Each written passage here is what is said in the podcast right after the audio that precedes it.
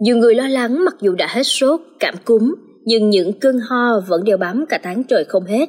Về biểu hiện ho dai dẳng như vậy có nguy hiểm không mà làm sao để điều trị?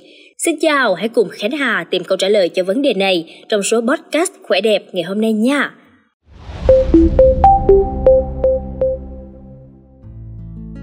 Có lẽ khoảng thời gian vừa rồi là khoảng thời gian kinh khủng với nhiều người bởi vì dịch cúm A, cúm B quay lại hoành hành.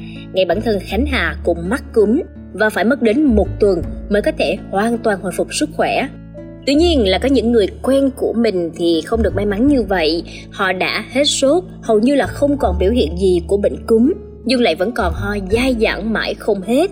Không biết là cơn ho kéo dài như vậy có nguy hiểm không và phải làm sao để điều trị dứt điểm đây? Trả lời những thắc mắc trên, bác sĩ Vũ Văn Thành, trưởng khoa bệnh phổi mãn tính Bệnh viện Phổi Trung ương cho biết, nguyên nhân gây ra tình trạng ho kéo dài là do kích ứng sau khi nhiễm virus. Khi virus cúm gây tổn thương niêm mạc đường hô hấp dẫn đến xuất tiết và cần có thời gian để tế bào tổn thương lành lại. Vì vậy khi hết sốt, người bệnh vẫn ho kéo dài là bình thường và thông thường đây là triệu chứng ho lành tính, không đáng lo ngại. Để có thể điều trị cơn ho này, chúng ta có thể sử dụng các loại thảo dược, thuốc để điều trị triệu chứng giảm ho rát họng thông thường. Còn nếu mà ho có đờm quá nhiều thì có thể uống thuốc điều trị triệu chứng làm loãng dịch nhầy đường hô hấp. Vậy là tùy theo tình trạng cụ thể của mỗi người mà mình sử dụng thuốc điều trị phù hợp mọi người nha.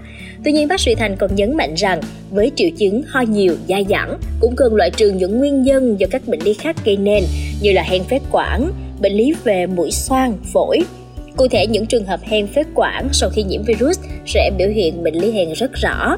Ngoài ho sẽ kèm theo triệu chứng khác như là khó thở, thở rít, khò khè hoặc những người thường xuyên hút thuốc lá, tiếp xúc với khói bụi, ô nhiễm thì ho dai dẳng có thể là biểu hiện của bệnh tắc nghẽn phổi, ung thư phổi. Nếu biểu hiện ho kéo dài, không thuyên giảm thì người bệnh cần đến chuyên khoa hô hấp để được thăm khám loại trừ các nguyên nhân. Bên cạnh đó, hiện nay tình trạng lạm dụng kháng sinh vẫn khá phổ biến. Rất nhiều người khi có biểu hiện ho được các nhà thuốc cho sử dụng kháng sinh. Bác sĩ Thành cảnh báo mọi người tuyệt đối không sử dụng kháng sinh khi không có sự chỉ định của bác sĩ. Người bệnh cũng không nên dùng thuốc trị ho kết hợp thuốc long đờm cùng một thời điểm. Khi lượng đờm tiết ra nhiều nhưng phản xạ ho lại giảm đi sẽ khiến đờm không thể ra ngoài, thậm chí có thể gây nghẽn đường thở. Vậy là qua số podcast này, chúng ta đã biết được vì sao sau khi hết sốt, khỏi cúm mà vẫn có những cơn ho kéo dài. Cơn ho này có thể là cơn ho lành tính, là phản ứng sau khi nhiễm virus cúm. Tuy nhiên, cũng không thể loại trừ hoàn toàn khả năng đây là biểu hiện của những căn bệnh khác.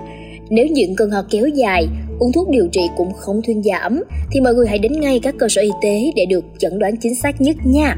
Và bên cạnh đó, các bác sĩ khuyến cáo để phòng cúm mùa thông thường cần nâng cao sức đề kháng cơ thể, thường xuyên rửa tay bằng xà phòng, vệ sinh mũi họng bằng nước muối sinh lý, đeo khẩu trang khi tới nơi đông người và tiếp xúc với người bệnh, không sử dụng chung khăn mặt và các vật dụng sử dụng trong ăn uống.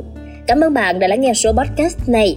Đừng quên theo dõi để tiếp tục đồng hành cùng podcast Báo Tuổi Trẻ trong những số phát sóng lần sau. Xin chào tạm biệt và hẹn gặp lại!